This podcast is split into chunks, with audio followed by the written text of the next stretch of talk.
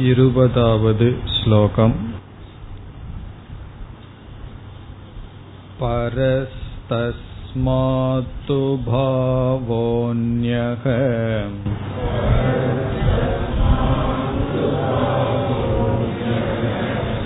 अव्यक्तो व्यक्तात् सनातनः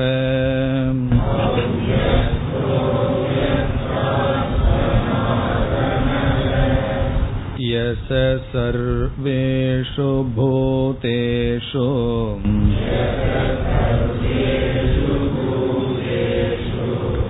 नश्यत्सु न विनश्यति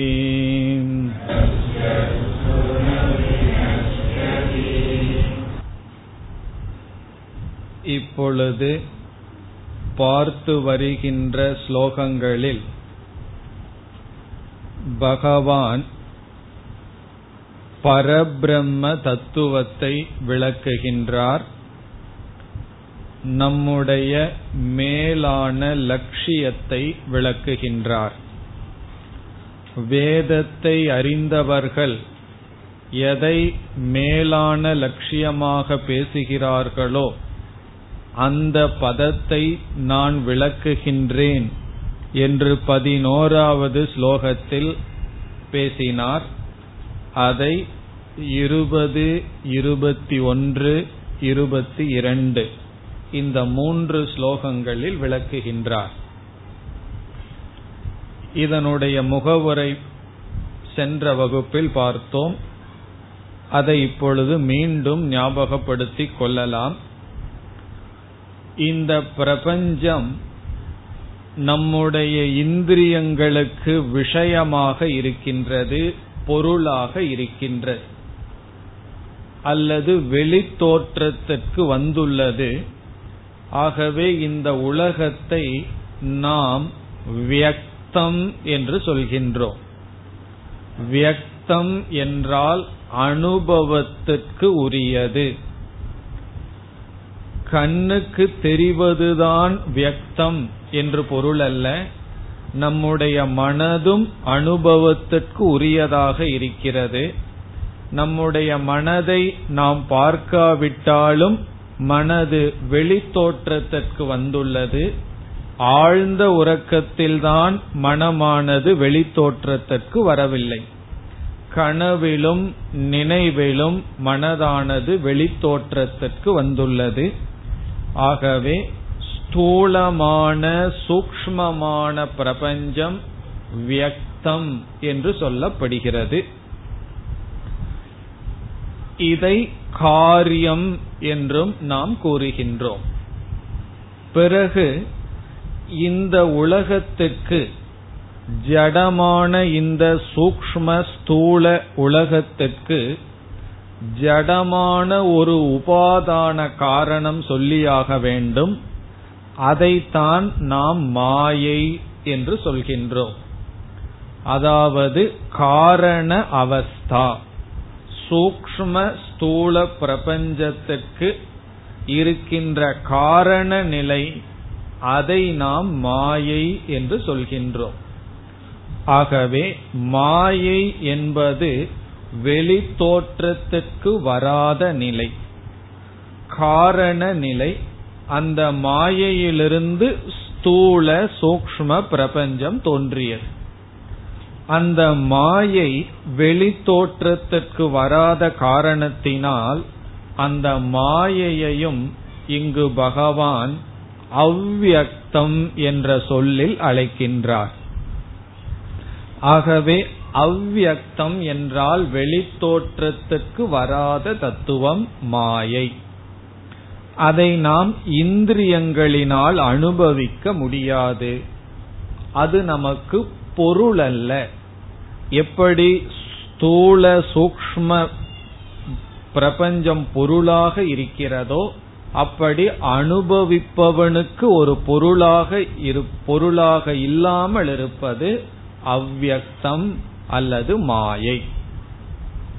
இப்ப மாயை என்பது காரணம் அல்லது அவ்வியக்தம் ஜெகத் என்பது வியக்தம். இனி பகவான் இனி ஒரு தத்துவத்தை அறிமுகப்படுத்துகின்றார். அது பிரம்ம அல்லது பரம்பொருள். அறிவு சொரூபமான சுதந்திரமாக இருக்கின்ற சத்தியமான பரபிரம்ம. அந்த பரபிரம்மத்தை நாம் அனுபவிக்க முடியுமா? ஒரு பொருளை அனுபவிப்பது போல் அந்த பரபிரம்மத்தை அனுபவிக்க முடியுமா என்றால் சாஸ்திரம் கூறுகின்றது அந்த பரபிரம்மத்தை நாம் அனுபவிக்க முடியாது. காரணம் என்ன என்றால் அது அனுபவிப்பவனுடைய சொரூபமாக இருக்கின்றது அதுவே யார் அனுபவிக்க விரும்புகின்றானோ அவனுடைய சொரூபமாக இருக்கின்றது. ஆகவே இந்திரியங்களினால் அனுபவிக்க முடியாததாக எது இருக்கின்றது? பரபிரம்ம. எந்த பரபிரம்மன் இருப்பதனால் இந்திரியங்களுக்கு அனுபவிக்கின்ற சக்தி வந்ததோ அந்த பரபிரம்மத்தை இந்திரியத்தினாலும் மனசினாலும் கிரகிக்க முடியாது.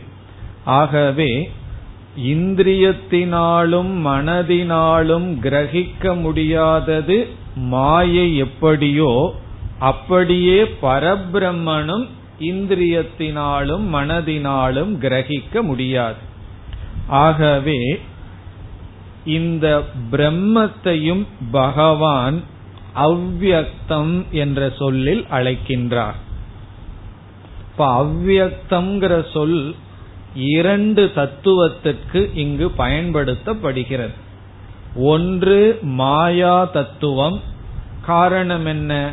அந்த மாயையையும் நாம் இந்திரியத்தினாலும் மனதினாலும் அனுபவிக்க முடியாது. இரண்டாவது பிரம்ம தத்துவம். அதுவும் நாம் இந்திரியத்தினால் அனுபவிக்க முடியாது. ஆகவே இங்கு பகவான் மாயை என்ற அவ்வியக்தத்தை காட்டிலும் வேறான ஒரு அவ்வியக்தம் இருக்கின்றது. அதுதான் நம்முடைய லட்சியம். இந்த மாயை அல்லது பிரகிருதியில் லயத்தை அடைதல் சென்று ஒடுங்குதல் ஒரு ஜீவனுடைய லட்சியம் அல்ல. காரணம் என்ன? பிரளய காலத்தில் எல்லா ஜீவராசிகளும் மாயை என்கின்ற அவ்வியக்தத்தில் ஒடுங்குகின்றது. அது மோக்ஷம் அல்ல பிறகு வேறு ஒரு அவ்வியக்தத்தில் ஒடுங்குதல் தான் மோக்ஷம் அந்த அவ்வியக்தத்தை தான் பர பிரம்ம அல்லது பரம புருஷார்த்தம் அக்ஷரம் மோக்ஷம் என்று சாஸ்திரம் கூறுகிறது என்று இங்கு பகவான் பேசி அந்த அவ்வியக்தம் மாற்றத்திற்கு உட்பட்டது அல்ல அது சத்தியமானது என்று சொல்கின்றார். இனி நாம் ஸ்லோகத்திற்குள் செல்லலாம். பரஸ்தஸ்மாத்து பாவக அந்யக அவ்வக்தக அவ்வக்தாத் சனாதனக. இத நாம முறையாக சொற்களை போட்டு புரிந்து கொள்ள வேண்டும். முதலில் பரகங்கிற சொல்ல விட்டுட்டு தஸ்மாத் என்ற சொல்லை எடுத்துக் கொள்கிறோம். தஸ்மாத் என்றால் அதிலிருந்து. தஸ்மாத் அதிலிருந்து. அதிலிருந்து என்றால் எதிலிருந்து என்ற சந்தேகம் வரும். அதை பகவானே பேசுகின்றார். முதல் வரியில் கடைசிக்கு முன்னாடி ஒரு சொல் அவ்வியக்தாத். அவ்வக்தோ வியக்தாத் இருக்கு அதை நம்ம பிரித்தோமே ஆனால் அவ்வக்தக அவ்வியக்தாத் இருக்கு இப்ப அவ்வக்தாத்ங்கிற சொல்ல தஸ்மாத்ங்கிற சொல்லோட சேர்த்து தஸ்மாத் அவ்வக்தாத். அந்த அவ்வக்தத்திலிருந்து இந்த அவ்வக்தாத்ங்கிற சொல் மாயையை குறிக்கின்றது. அந்த மாயையிடமிருந்து என்று பொருள். அந்த அவ்வியக்தத்தை காட்டிலும் வேறான ஒரு அவ்வியக்தம் இருக்கின்றது என்று பகவான் சொல்கிறார். பிறகு ஏன் பகவான் இரண்டையும் அவ்வியக்தம் என்று சொன்னார் என்றால் இரண்டும் இந்திரியங்களினால் அனுபவிக்க முடியாது ஆகவே அவ்வியக்தம் என்ற சொல்லில் கூறினார். இப்ப தஸ்மாத் அவ்வக்தாத் அந்த அவ்வக்தத்தை காட்டிலும் இப்பொழுது முதல் சொல்லுக்கு வருகின்றோம் பரக. பரக என்றால் மேலானது. பின்னக வேறுபட்டது. பரக என்றால் மேலானது ஒரு அர்த்தம். இனி ஒரு பொருள் வேறுபட்டது. மாயையை காட்டிலும் வேறுபட்ட பிறகு இனி ஒரு சொல் அந்யக பாவக. இங்கு பாவக என்றால் தத்துவம் சொரூபம். அந்யக என்றாலும் பரக என்றாலும் ஒரே பொருள்.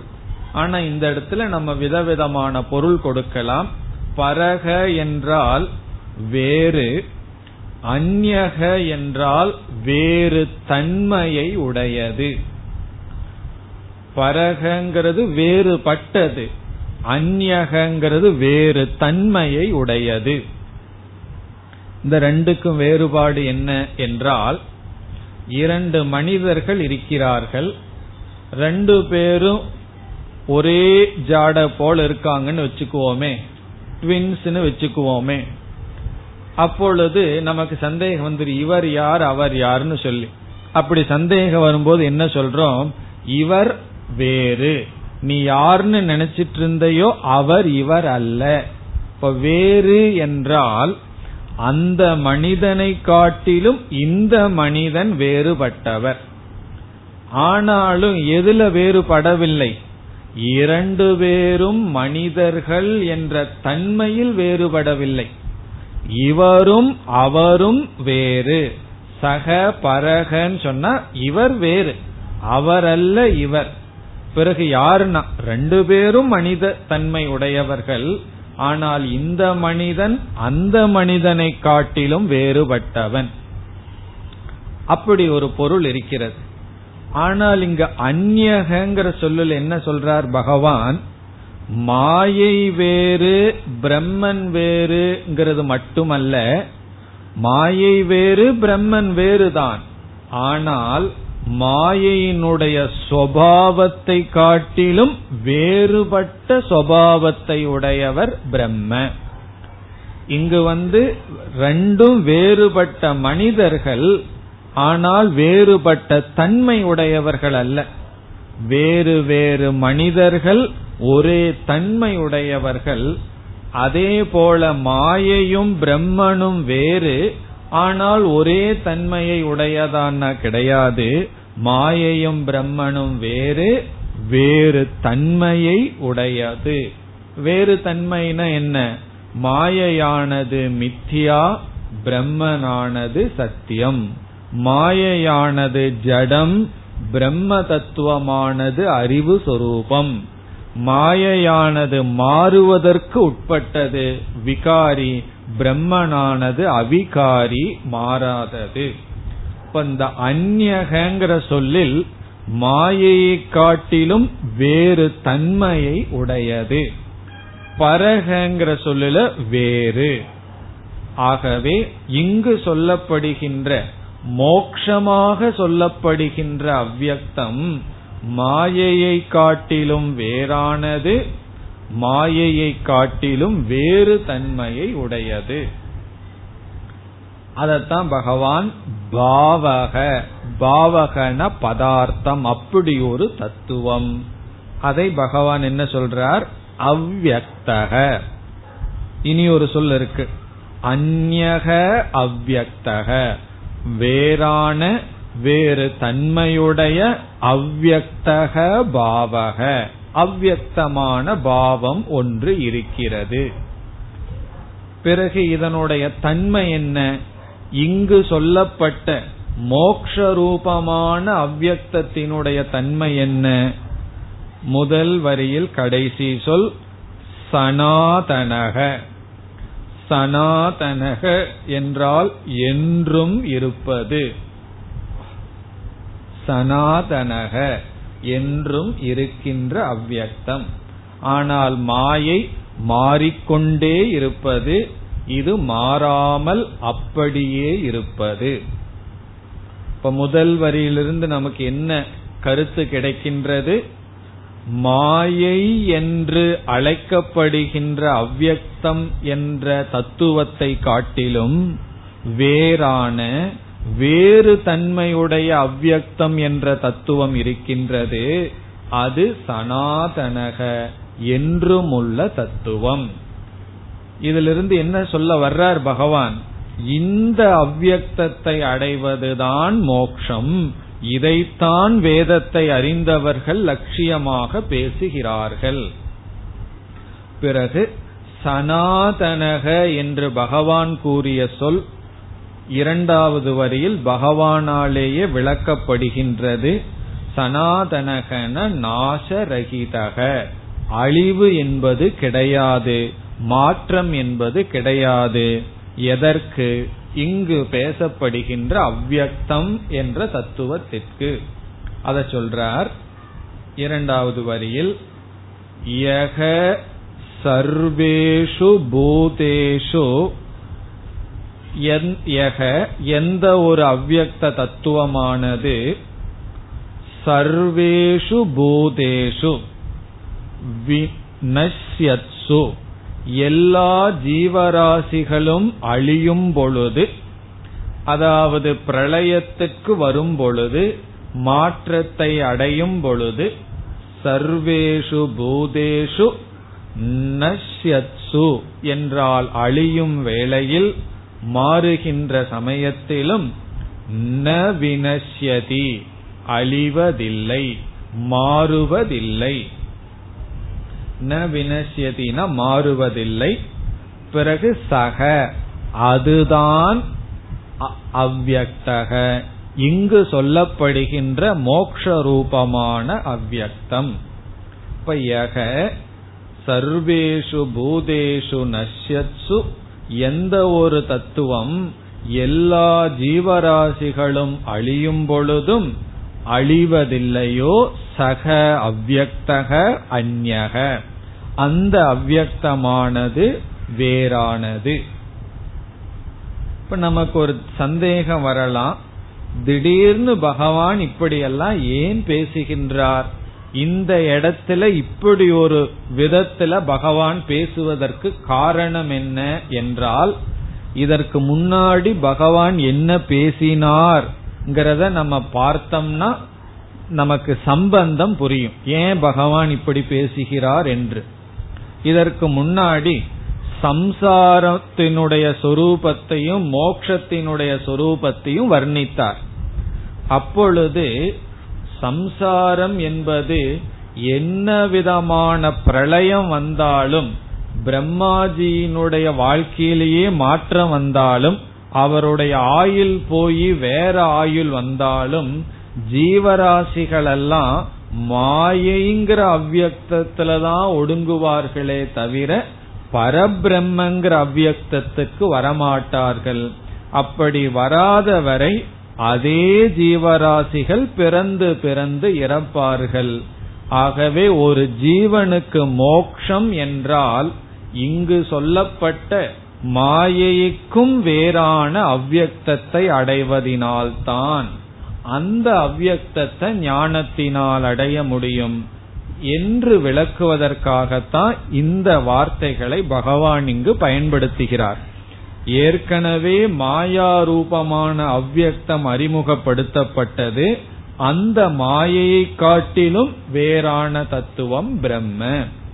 காரணம் என்னவென்றால் பல மதங்களில் அல்லது வேதத்தை ஏற்றுக்கொள்கின்ற மதங்களிலும் கூட சொர்க்கத்துக்கு செல்லுதல் பிரம்மலோகத்துக்கு செல்லுதல் இப்படி ஒரு லோக பிராப்தியை தான் மோட்சமாக பேசி நினைத்து வருகிறார்கள்.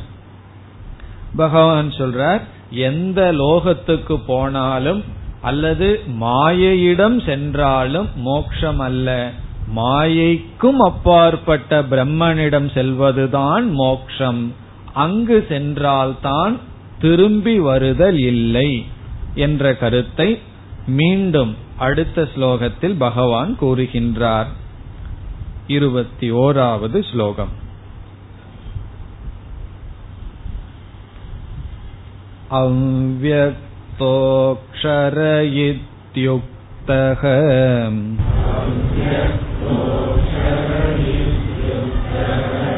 तमाहुः परमां गतिम्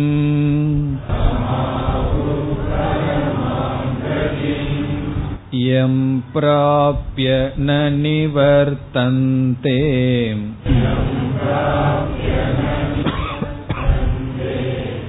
तद्धाम परमं मम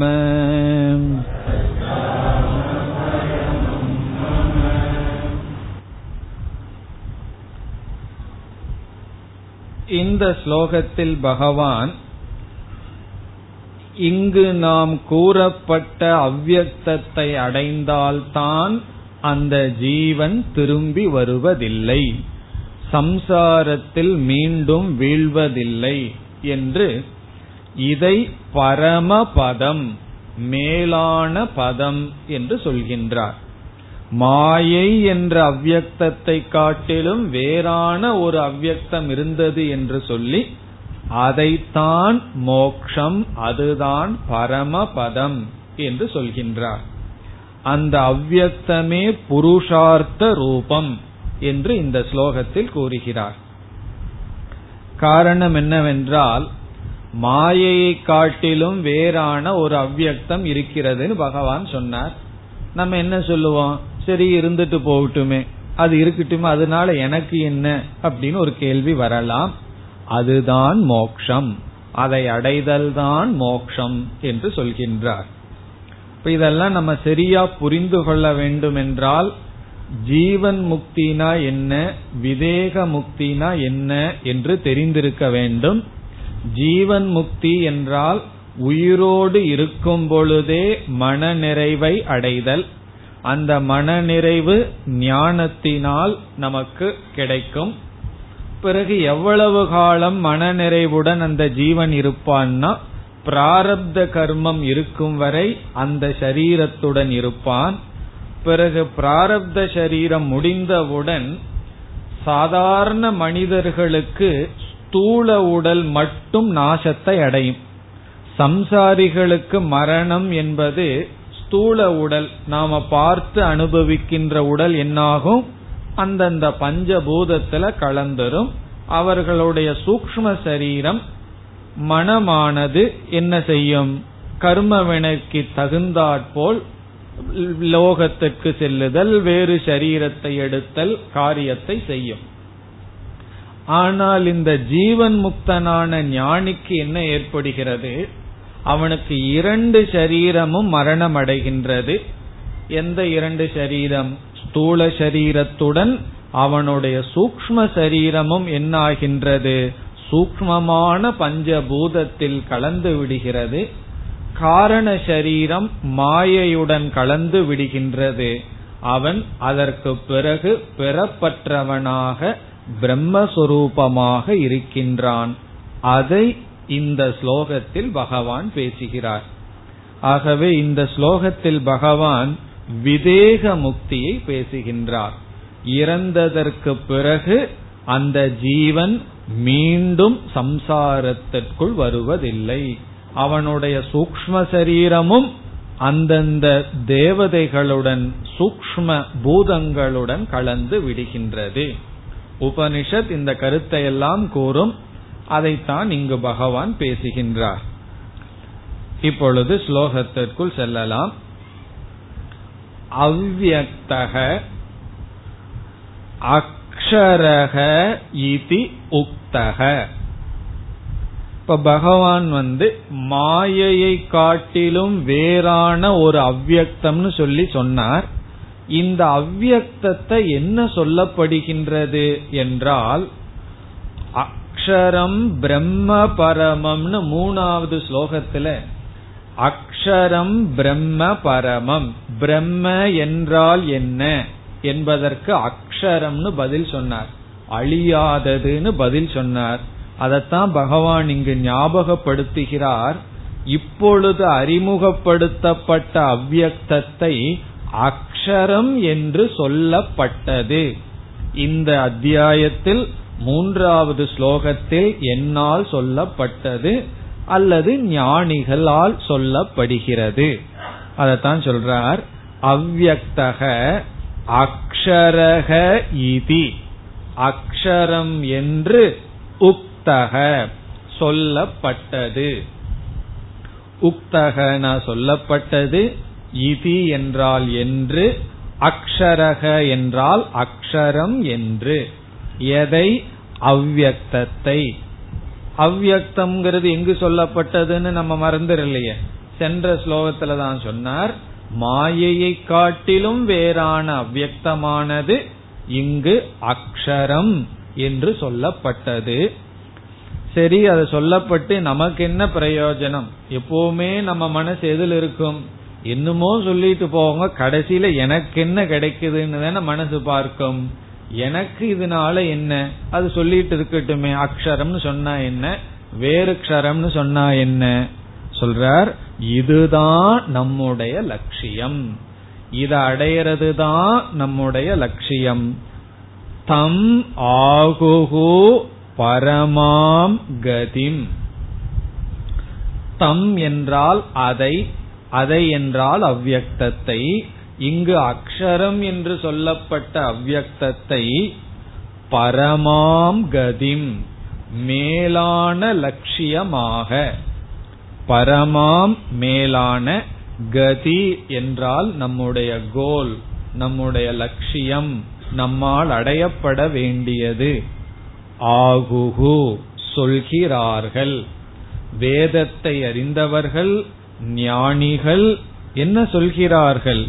இந்த அக்ஷரம் என்று சொல்லப்பட்ட அவ்வியக்தத்தை தான் மேலான லட்சியமாக கூறுகிறார்கள்.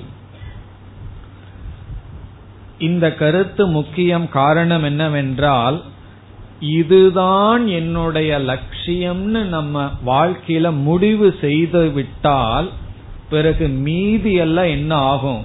இந்த லட்சியத்துக்கு துணை புரிகின்ற கருவிகள்ங்கிற ஸ்டேட்டஸுக்கு வந்துடும் நம்ம வாழ்க்கையில நம்ம எதை அடையணும்னே நமக்கு தெரியலன்னு வச்சுக்குவோமே பிறகு எதல் எதை அடைய வேண்டாமோ அதெல்லாம் லட்சியமாயிரும்.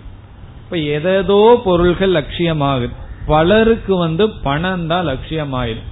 பணத்தோட இருக்கிறவன் திண்டாடிட்டு இருக்கிறத இவன் பார்க்கிறான். இருந்தாலும் பண லட்சியமா இருக்கு. பண லட்சியம்னு சொன்னா அந்த லட்சியத்தை உடையவன் எப்படி இருக்கான்னு பார்க்கணும். அத பார்த்தாலும் புத்தி வந்து பணந்தா லட்சியம். நம்ம என்ன சொல்றோம்?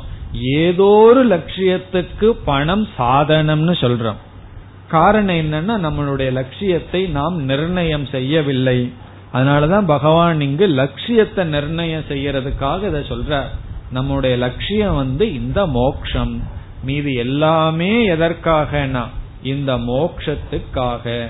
இந்த மோக்ஷத்துக்காக எதெல்லாம் துணை புரியுதோ அதெல்லாம் சாதனை. எதெல்லாம் துணை புரியவில்லையோ அதெல்லாம் சாதனை அல்ல.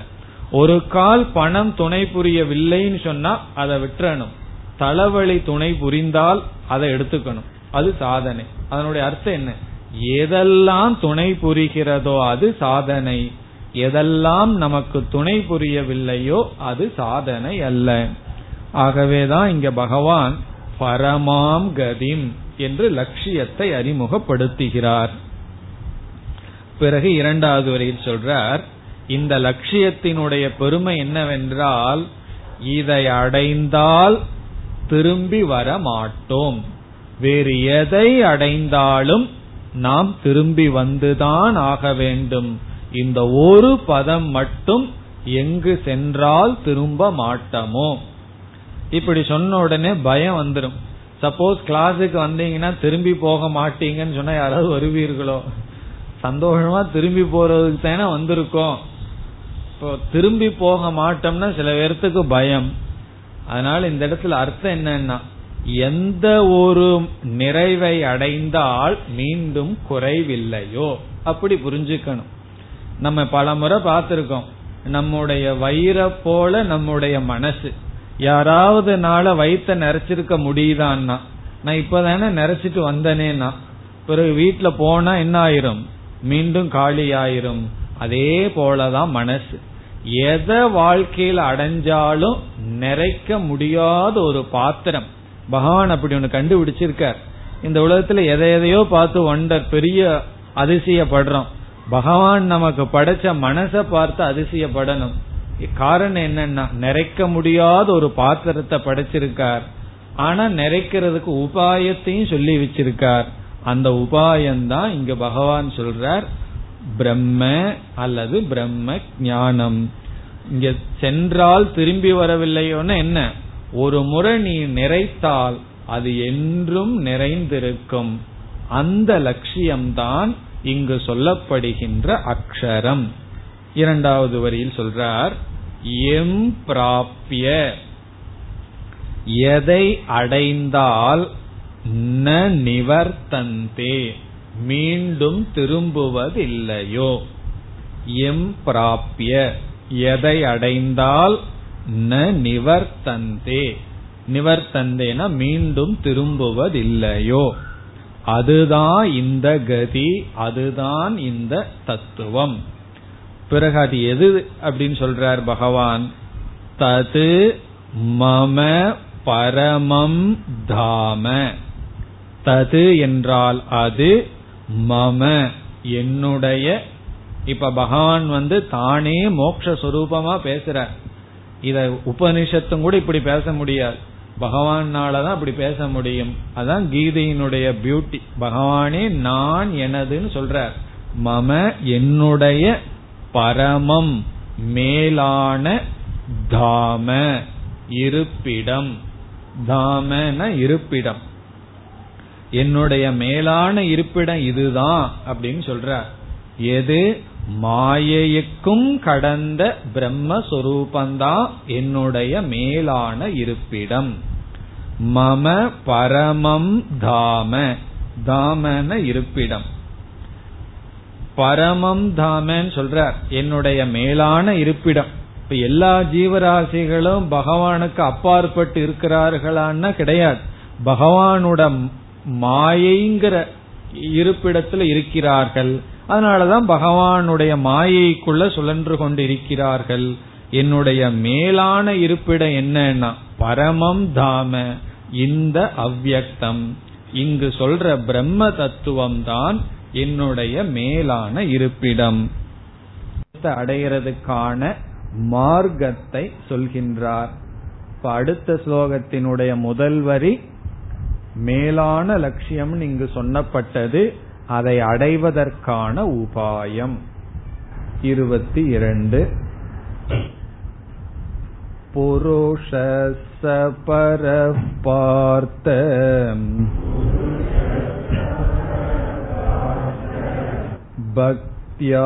लभ्यस्त्वनन्यया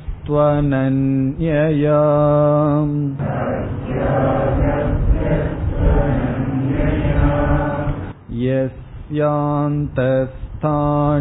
भूतानि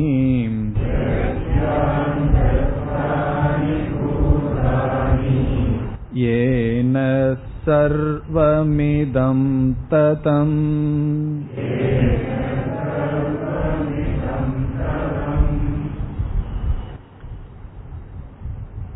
முதல் வரியில் அக்ஷர பிராப்தி உபாயக அல்லது அவ்வியக்த பிராப்தி உபாயம். இங்கு சொல்லப்பட்ட அவ்வக்தமான பிரம்மத்தை அடைய உபாயம். மார்க்கத்தை சொல்கின்றார். எதன் மூலமாக இப்படிப்பட்ட பகவானுடைய மேலான இருப்பிடத்தை அடைய முடியும்? பகவானுடைய மேலான இருப்பிடத்தை அடையணும்னா அதற்கு என்ன உபாயம் என்ன மார்க்கம்? இது முதல் வரியில் வருகின்ற கருத்து. இரண்டாவது வரியில் மீண்டும் அந்த அக்ஷரத்தை அல்லது அவ்வியக்தத்தை விளக்குகின்றார். இப்ப அவ்வியக்த சொரூபம் இரண்டாவது வரியில் முதல் வரியில் அவ்வியக்தத்தை அடைய உபாயம். முதல் வரியினுடைய பொருளை பார்த்துட்டு விளக்கத்திற்கு போலாம். புருஷக சக பரக பார்த்த. பார்த்தன்னு சொல்லி அழைக்கின்றார். ஹே அர்ஜுனா ஹே பார்த்த. சக பரக புருஷக. சகன அந்த.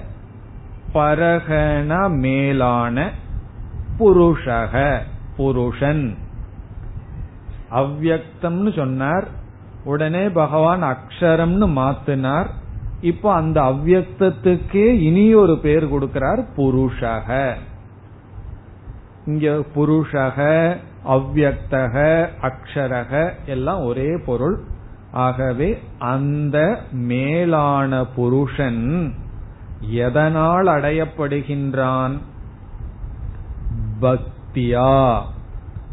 பக்தியினால் லப்யக அடையப்படுகின்றான். இப்ப பக்தியா சக லப்யக. அவன் அந்த தத்துவம் பக்தியினால் அடையப்படுகின்றது. லப்யகன அடையப்படுகின்றது பக்தியா பக்தியினால். இப்படி சொன்ன உடனே நமக்கு என்ன மனதுல தோணும்? பக்தியினால அடையப்படுதுன்னு சொன்னா நாம எதுக்கு இங்க கிளாஸ் எல்லாம் கேட்டுட்டு இருக்கணும் பக்தி தானே பண்ண வேண்டும்னு தோன்றும். எத்தனையோ பக்தர்கள் இருக்கிறார்கள் அவர்களெல்லாம் மோட்சத்தை அடைஞ்சதாக சாஸ்திரம் சொல்லவில்லையே. இப்ப பக்தியில அடைஞ்சதுன்னா பக்தியினுடைய பலன்தான் ஞான யோகம்னு வேற பெருசா பெருமை பேசிக் கொண்டு இருக்கிறீர்கள். ஏன்னா நம்ம அப்படித்தானே சொல்லிட்டு இருக்கோம் பக்தி எதை கொடுக்கும்? ஞானத்திற்கு தகுதியை கொடுக்கும்னு சொல்லிட்டு இருக்கோம் இப்ப பகவான் வந்து பக்தியினாலேயே அந்த பரம பதத்தை அடைய முடியும் சொல்றாரே. இந்த சந்தேகம் வர்றத பகவான் உணர்ந்து எப்படிப்பட்ட பக்தின்னு பக்திக்கு ஒரு அடைமொழி சொல்றார். என்ன பக்திங்கிறது ரொம்ப சாதாரணமான சொல். விதவிதமான சாதனைய பக்திங்கிற சொல்லுல குறிக்கும். ஒருவர் போய் கோயில்ல கற்பூரத்தை வச்சாருன்னா அதுவும் பக்தி தான் தேங்காய் உடைச்சாருன்னா அதுவும் பக்தி தான் விதவிதமான சாதனைக்கு பக்தின்னு சொல்றோம். ஆனால் பகவானுடைய மேலான பதத்தை அடைகின்ற சாதனை பக்தினா எப்படிப்பட்ட பக்தி? அதுதான் முக்கியமான சொல். முதல் வரியில கடைசி சொல். அனன்யா பக்தியா. இந்த அனன்யா அப்படிங்கிற சொல் பக்திங்கிற சொல்லுக்கு அடைமொழி. எப்படிப்பட்ட பக்தின்னு சொல்றார். அனன்யா சில பேர் பேரெல்லாம் வச்சுக்குவாங்க. அனன்யா அப்படின்னு பேரெல்லாம் இருக்கும். அனன்யான என்ன அர்த்தம்? வேறுபடாத. அந்யகன வேறுபட்ட. அனன்யா அனன்யம் என்றால் வேறுபடாத அபின்ன ரூபமான பிரிக்கப்படாத பிளவுபடாத. அனன்யா அனன்யா பக்தியான்னு சொன்னா பிளவுபடாத பக்தியினால் வேற்றுமை இல்லாத பக்தியினால். வேற்றுமைப்படாத பக்தியினால். அது என்ன வேற்றுமைப்படாத பக்தி என்றால் பக்தியை பற்றி நம்ம அதிகமா பார்க்க இருக்கின்றோம். பனிரெண்டாவது அத்தியாயம் வரை ஆங்கு ஆங்கு ஆங்காங்கு மழை பெய்யும் சொல்றது போல ஆங்காங்கு பக்தியை பற்றி பார்க்க போறோம். அதனால என்னன்னா பனிரெண்டாவது அத்தியாயம் முடிஞ்ச உடனே தான் நமக்கு பக்திய பற்றி பூர்ணமான ஞானம் கிடைக்கும். வேதாந்தத்துல அல்லது ஆன்மீகத்துல சில சொற்கள் எல்லாம் இருக்கு. அது ரொம்ப குழப்பமான சொற்கள். அந்த குழப்பமான சொற்கள் ஆன்மீகங்கிற சொல்லே குழப்பமான சொல்லுதான். அதுக்கு அர்த்தம் வந்து ரொம்ப பேர்த்துக்கு சரியாக புரியாது. அப்படி வேதாந்தத்துக்குள்ள தியானம் தபஸ் பக்தி பக்திங்கிற சொல்லெல்லாம் மிக மிக குழப்பமான சொற்கள். அதனுடைய அர்த்தம் என்னன்னா பல இடத்துல அந்த சொற்கள் தவறாக புரிந்து கொள்ளப்பட்டிருக்கிறது. ஆகவே நம்ம மெதுவாத்தான் அதனுடைய விளக்கத்தை படிப்படியா பார்க்க போவோம். இப்ப இந்த இடத்துல ஒரு கோணத்துல சுருக்கமாக பார்க்கலாம். அனன்யா பக்தின்னு பகவான் எதை சொல்கின்றார்? பிளவுபடாத பக்தியினால் அடைய முடியும். அப்படி என்றால் பக்தியில பிளவு இருக்கின்றதா என்றால் இருக்கின்றது. இப்பொழுது மூன்றாக நாம் பிளவுபடுத்துகின்றோம். மூன்று விதமாக பக்தியை பிரிக்கின்றோம். முதல் பக்தியில் முதல் விதமான பக்தியானது மூன்று விதத்தில் பிளவுபடுகின்றது. இரண்டாவது விதமான பக்தியானது இரண்டாக பிளவுபடுகின்றது. மூன்றாவது விதமான பக்தி பிளவுபடாத இங்கு சொல்லப்படுகின்ற அனன்யா பக்தி. இனி முதல் பக்திக்கு வருவோம்.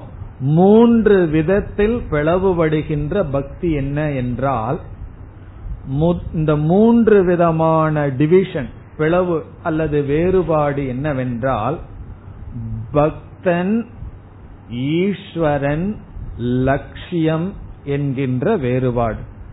அதாவது பக்தி செலுத்துகின்ற நான் ஜீவன் நான் யார்னா பக்தி செலுத்துபவன் பிறகு ஈஸ்வரன். ஈஸ்வரன் இடத்துல தான் பக்தி செலுத்துறோம். அந்த ஈஸ்வரன் இப்ப நான் வேறு பக்தி செலுத்தப்படுகின்ற ஈஸ்வரன் வேறு பிறகு என்னுடைய லட்சியம் வேறு. இப்படி மூன்று விதமான பிளவு ஆரம்பத்தில் இருக்கின்ற பக்தி. அப்படிதான? நான் பக்தன் பிறகு பகவான் என்னால் வணங்கத்தக்கவர். மூன்றாவது என்ன? நான் எதற்கு வணங்குற? எத்தனையோ லட்சியங்கள் எனக்கு இருக்கின்றது. சில இன்பங்கள் வேணும் சில கஷ்டங்கள் நீங்கணும். இப்படி விதவிதமான லட்சியங்கள். இதுல நான் வேறு பகவான் வேறு. பிறகு என்னுடைய லட்சியமும் வேறாக இருப்பது ஒரு விதமான பக்தி. நம்முடைய ஆரம்ப பக்தி எல்லாம் இப்படிதான் இருக்கும். அதனாலதான் பூஜை அறைக்குள்ள போனோம்னா கற்பூரத்தை வச்சுட்டு தீபாராதனை பண்ணும்போது திடீர்னு திருப்பி நம்மைய பார்த்து தீபாராதனை பண்ணுவோமோ? கண்டிப்பா பண்ண மாட்டோம். காரணம் என்ன? நான் வேறு பக்தி செலுத்துற பகவான் வேறு. நானும் அவரு ஒண்ணுன்னு சொன்னா பிறகு என்ன செய்யணும்? பூஜை அறையில ஒரே ஒண்ணுதான் இருக்கணும். என்ன தெரியுமோ? கண்ணாடி தான் இருக்கணும். முகம் பாக்குற கண்ணாடி தான் இருக்கணும். ஏன்னா அங்க பார்த்தா அங்க பகவான் தான் இருக்காருன்னு. அப்படி நம்ம வச்சுக்கிறது இல்ல பகவான் வேறு நான் வேறு பிறகு என்னுடைய லட்சியம் வேறு. இது முதல் விதமான பக்தி. இரண்டாவது விதமான பக்தி லட்சியமானது வேறுபடுவதில்லை. அது ஒன்னா நானா இருப்பேன் இல்ல பகவானா இருப்பேன். இப்ப ரெண்டாவது டிவிஷன் என்னன்னா பக்தன் பகவான் ரெண்டே டிவிஷன் தான். இதுல என்னன்னு சொன்னா லட்சியமா இருக்கிறது ஒன்னா எனக்கு தூய்மை வேணும் நல்ல மனசு வேணும்னு நானே பக்தன் நானே லட்சியமா இருக்கு. அல்லது பகவான் லட்சியமா இருப்பார். அப்ப இரண்டாவது பக்தி என்னன்னு சொன்னா பகவானிடம் எனக்கு நல்ல புத்திய கொடு மன தூய்மைய கொடு அல்லது எனக்கு வந்து உன்னை அடைவதற்கான தகுதிகளை கொடு. இப்படி லட்சியமும் நான் தான் பக்தனும் நான் தான் பிறகு பகவான் இருக்கார்.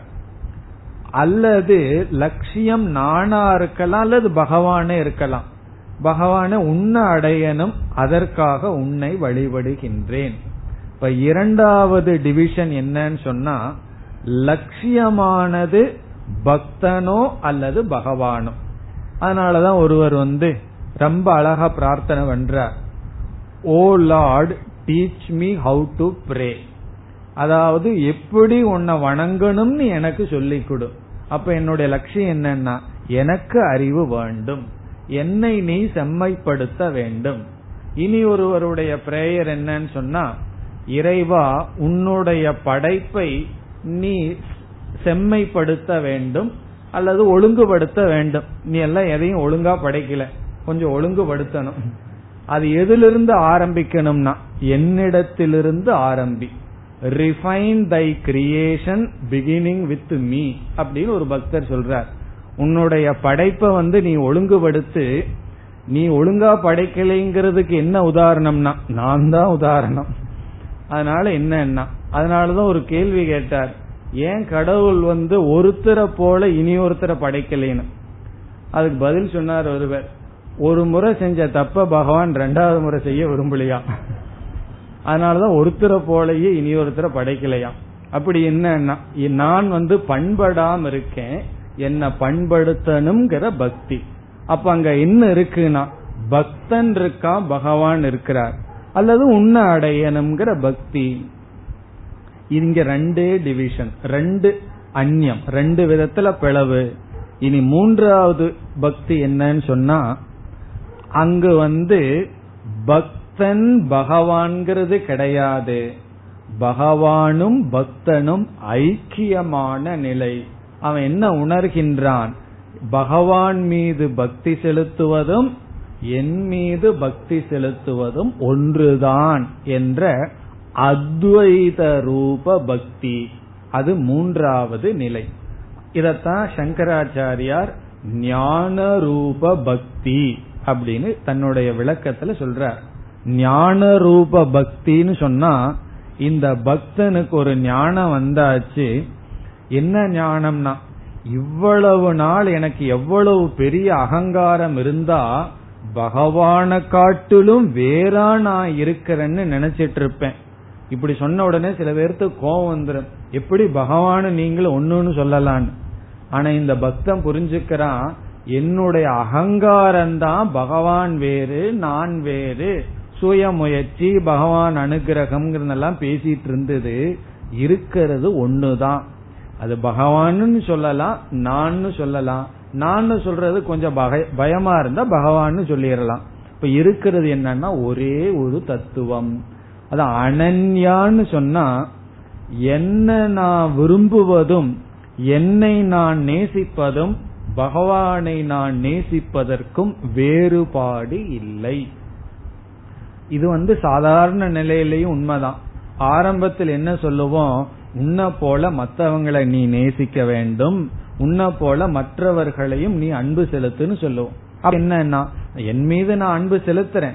எல்லாம் செலுத்தி அதுக்கு மேல அன்பு ஓவர் ஃபுளோ ஆச்சுன்னா கொஞ்சம் பக்கத்துல நாலு பேர்த்துக்கு போகட்டும். முதல்ல என்ன நான் அன்பு செலுத்திக்கிறேன்? நம்ம சாப்பிட்டதுக்கு அப்புறம் தானே பக்கத்து வீட்டுல மீதியை போய் கொடுப்போம்.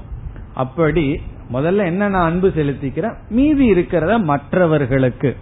பிறகு ஞானம் வந்ததுன்னா என் மீது செலுத்துற அன்பும் மற்றவர்கள் மீது செலுத்துற அன்பு ஒன்றுதான். ஆனா காரணம் என்ன? எல்லா ஜீவராசிகளுக்குள்ள ஒரே ஒரு ஆத்ம தத்துவம் தான் இருக்குன்னு ஞானத்தினுடைய விளைவாக நம்முடைய அன்பானது நம் மீது வைப்பதும் ஈஸ்வரன் மீது வைப்பதும் ஒன்று என்று புரிந்து கொள்வதைத்தான் இங்கு பகவான் அனன்யா பக்தியா அப்படின்னு சொல்ற. பணன்யா பக்திங்கிறது பக்தியினுடைய கடைசி நிலை உச்ச நிலை. அந்த நிலையில வந்து பக்தன் பகவான்கிற பேதம் இல்லாமல் அவனுடைய முழு அன்பு முழு ஸ்ரத்தை ஈஸ்வரன் அல்லது ஆத்மா அல்லது பிரம்மங்கிற தத்துவத்தில் நிற்கின்றது. இப்படிப்பட்ட பக்தியினால் தான் அந்த மேலான பிரம்மத்தை அடைய முடியும். மீதி பக்தினால எதை அடையலாம்? இப்படிப்பட்ட பக்திக்கு தகுதியை அடையலாம் அல்லது சகுண பிரம்மத்தை அடையலாம். மற்ற பக்தியிலையெல்லாம் மாயையுடன் கூடிய பிரம்மத்தை அடையலாம். மாயைக்கும் அப்பாற்பட்ட பிரம்மத்தை அனன்யா பக்தியா அனன்யமான பக்தியினால் தான் அடைய முடியும். அனன்யா பக்தியா பரக புருஷக லப்யக.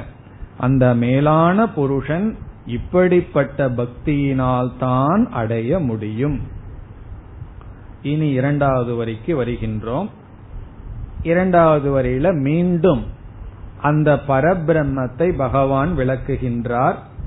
அந்த பரபுருஷன் அல்லது அவ்வியக்தமான தத்துவத்தை கூறுகின்றார். இதோட சாதனை முடிஞ்சது. சாதனை என்ன? பக்தின்னு சொன்னார். பக்தினா எப்படிப்பட்ட பக்தி? அனன்யா பக்தின்னு சொன்னார். இனி இரண்டாவது வரிக்கு வருகின்றோம். எஸ்ய அந்தஸ்தானி பூதானி. எஸ்யன எந்த பரபிரம்மனிடத்தில் என்று பொருள். இங்க எஸ்யங்கிறதுக்கு இலக்கணப்படி எஸ்மின் என்று பொருள். எதனிடத்தில்? எந்த பரபிரம்மனிடத்தில் பூதாணி அந்தஸ்தானி எல்லா பூதங்களும் உள்ளே இருக்கின்றதோ? எதனிடத்தில் எல்லா பூதங்களும் உள்ளே இருக்கின்றனவோ? பூதானின எல்லா ஜீவராசிகளும் அந்தஸ்தானி உள்ளே இருந்து கொண்டு இருக்கிறதோ? எந்த அக்ஷரத்தினிடத்தில் எல்லா ஜீவராசிகளும் உள்ளே இருக்கிறதோ பிறகு இரண்டாவது வரி ஏன சர்வமிதம் ததம். ஏன எந்த பரபிரம்மத்தினால் இதம் சர்வம். இவைகள் அனைத்தும் இவைகள் அனைத்தும் ததம். ததம் என்றால் வியாபிக்கப்பட்டுள்ளதோ. ததம்ன வியாபித்தல் வியாப்தம். எதனால் இவைகள் அனைத்தும் வியாபிக்கப்பட்டுள்ளதோ எதனிடத்தில் இவைகள் அனைத்தும் இருக்கின்றதோ எல்லா ஜீவராசிகளும் எதற்குள் இருக்கின்றதோ எதனால் வியாபிக்கப்பட்டுள்ளதோ பிறகு முதல் வரிக்கு போகணும். அப்படிப்பட்ட புருஷனை அனன்யா பக்தியா லப்யக. அனன்யமான பக்தியினால் அடைய முடியும். இனி இதனுடைய பொருள் என்ன? எஸ்ய அந்தஸ்தானி பூதானி ஏன சர்வமிதம் ததம். இத வந்து நம்ம அடுத்த அத்தியாயத்துல விளக்கமாக பார்க்க போகின்றோம். பகவான் வந்து இந்த வரிய நல்லா விளக்க போறார். ஆகவே விளக்கத்தை நம்ம அடுத்த அத்தியாயத்தில் வைத்துக் கொள்வோம். சுருக்கமா மட்டும் இங்க விளக்கம் பார்க்கலாம். இந்த வரியை எந்த உதாரணத்துடன் புரிஞ்சுக்கணும்னு பார்க்கலாம். அதாவது கடல்ல இருக்கின்ற நீர் சொல்கின்றது என்ன சொல்லுதுன்னா எல்லா அலைகளும் எனக்குள் இருக்கின்றது. என்னால் எல்லா அலைகளும் வியாபிக்கப்பட்டிருக்கிறது. அப்படின்னு யாரு சொல்றா? கடல்ல இருக்கின்ற ஜலம் தண்ணீர்ங்கிற தத்துவம் சொல்லுது. கடல்ல ரெண்டு தத்துவத்தை பார்க்கிறோம். ஒன்று நீர் இனி ஒன்று விதவிதமான அலைகள். தண்ணிய பாக்குறதுக்கு யாரும் கடல்ல போய் அல்லது பீச் முன்னாடி உட்கார்ந்துட்டு இருக்கிறது இல்லையே. அந்த அலைகளை பார்த்து ரசிக்கிறதுக்கு தான் போறோம். தண்ணிய பாக்கணும்னா வீட்லயே கிணத்துல பாத்துட்டு இருக்கலாம். அந்த அலைகள் வந்து ரொம்ப அழகா இருக்குன்னு பார்த்து அந்த சத்தத்தை கேட்கறதுக்கு போறோம். அப்ப ரெண்டு தத்துவம் நமக்கு கண்ணுக்கு தெரியுது. நீர்னு ஒரு தத்துவம் அலைகள்னு ஒரு தத்துவம். அந்த நீர் சொல்லுது எல்லா அலைகளும் என்னிடத்தில் இருக்கிறது. நான் என்னால் எல்லா அலைகளும் வியாபிக்கப்பட்டிருக்கிறது. இந்த உதாரணத்தை தான் இங்க பொருத்தனும் அப்படி பொருத்துன எப்படியெல்லாம் சிந்திக்கலாங்கிறத ஒன்பதாவது அத்தியாயத்துல பார்க்கலாம். அது ஏன் இங்க சொல்லலன்னு சொன்னா அந்த கியூரியாசிட்டிய போட்டு வச்சா தான் அடுத்த அத்தியாயத்துக்கு வருவீர்கள். இல்லைன்னா எட்டாவது அத்தியாயத்தோட போதும்ட்டு போயிருவோம். எனக்கு கிரம முக்தி கிடைக்கட்டுன்னு. சிலதெல்லாம் சொல்லக்கூடாது. அது அப்புறம் சொல்றேன் அப்புறம் சொல்றேன்னு ஒரு ஒரு நாட்டத்தை மாணவருடைய மனசுல வச்சிருக்கணும். பெரிய ரகசியத்தை பதினெட்டாவது அத்தியாயத்துல சொல்ல போறேன்னு சொல்லிடணும். அப்படின்னு என்னன்னா பதினெட்டாவது அத்தியாயத்து வரைக்கும் வந்துதான் ஆகணும். அப்படி அதனுடைய விளக்கத்தை பிறகு பார்ப்போம். ஆனா உதாரணம் என்ன? தண்ணீர் அப்படி சொல்வது போல. பகவான் என்ன சொல்றார்? எல்லா ஜீவராசிகளும் என்னிடத்தில் இருக்கின்றது. பிறகு என்னால் எல்லா ஜீவராசிகளும் வியாபிக்கப்பட்டுள்ளது. இப்படிப்பட்ட தத்துவம் அனன்யா பக்தியா லப்யக.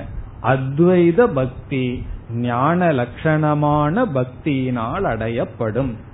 பக்தியினுடைய விளக்கத்தையும் பிறகு நாம் பார்க்க இருக்கின்றோம் இனி நாம் அடுத்த ஸ்லோகத்திற்கு செல்லலாம் यत्र काले त्वनावृत्तिम्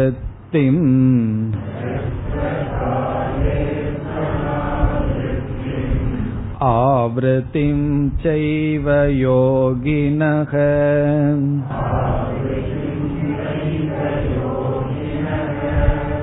प्रयाता यान्ति तं कालम्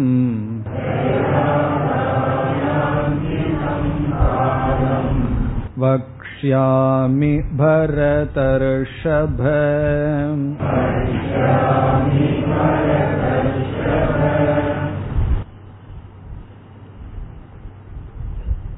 இனி வருகின்ற ஸ்லோகங்களில் பகவான் பேச இருக்கின்ற கருத்து என்னவென்றால் ஒரு உபாசகன் அதாவது ஞானத்தை அடையாதவன் மோக்ஷத்தை அடையாதவன் ஆனால் தியானம் செய்து இங்கு வாழ்ந்தவன் பிறகு சில மனிதர்கள் கர்மம் தர்மம் செய்திருப்பார்கள் விதவிதமான கர்மங்கள் யாகங்கள் அல்லது விதவிதமான நல்ல கர்மங்கள் செய்திருப்பார்கள். அவர்களும் ஞானத்தை அடையவில்லை.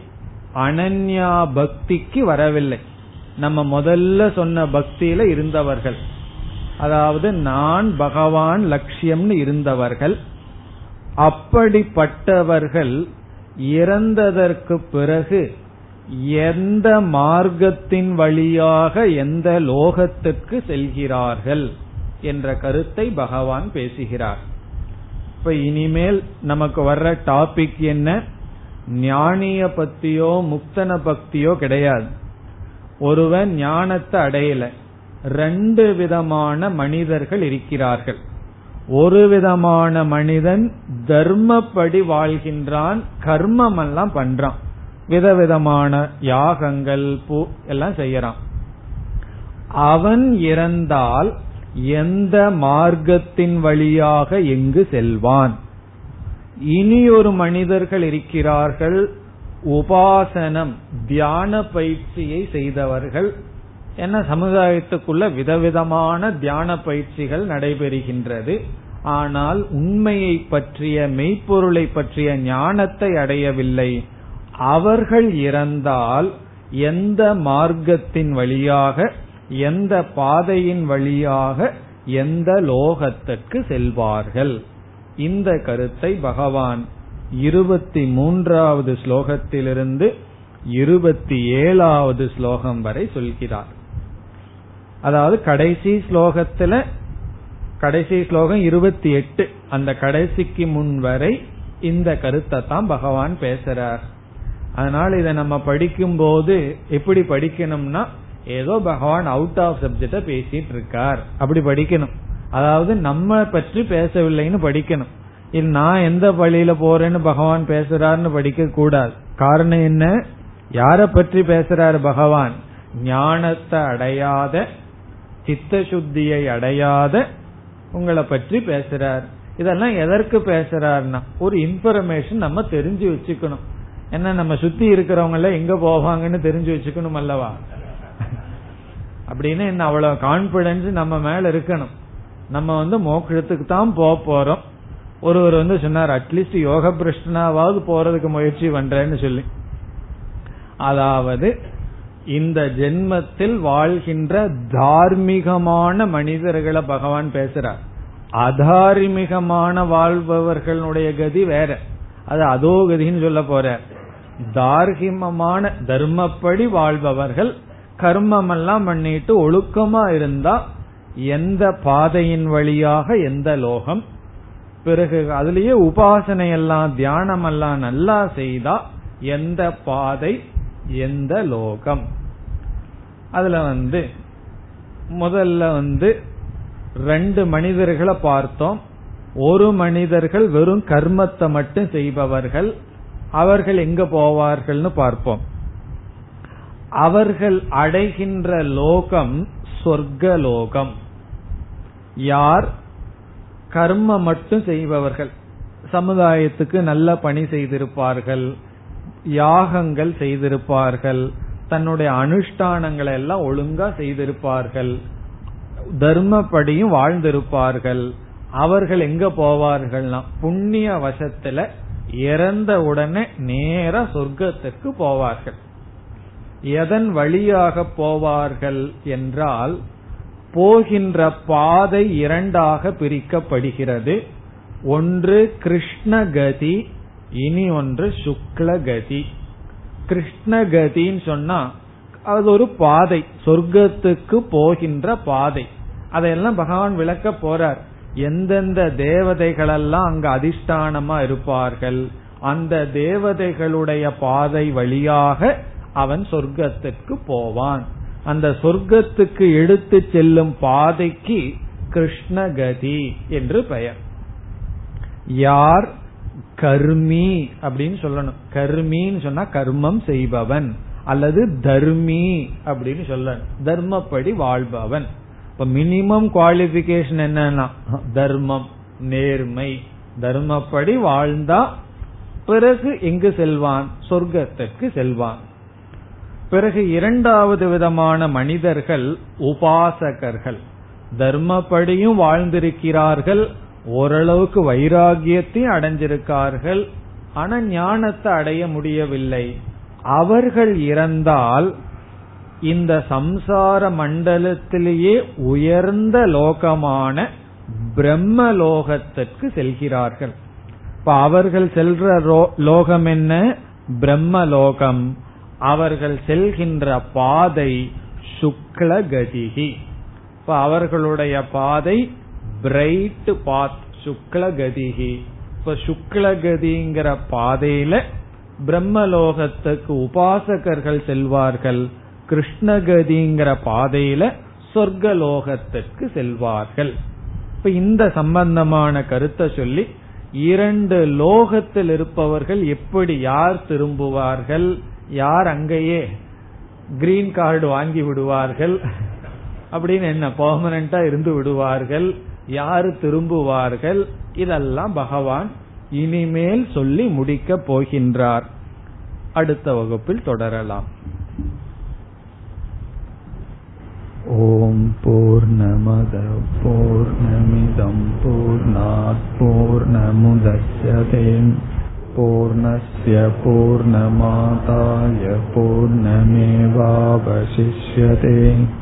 ॐ शान्ति शान्ति शान्तिः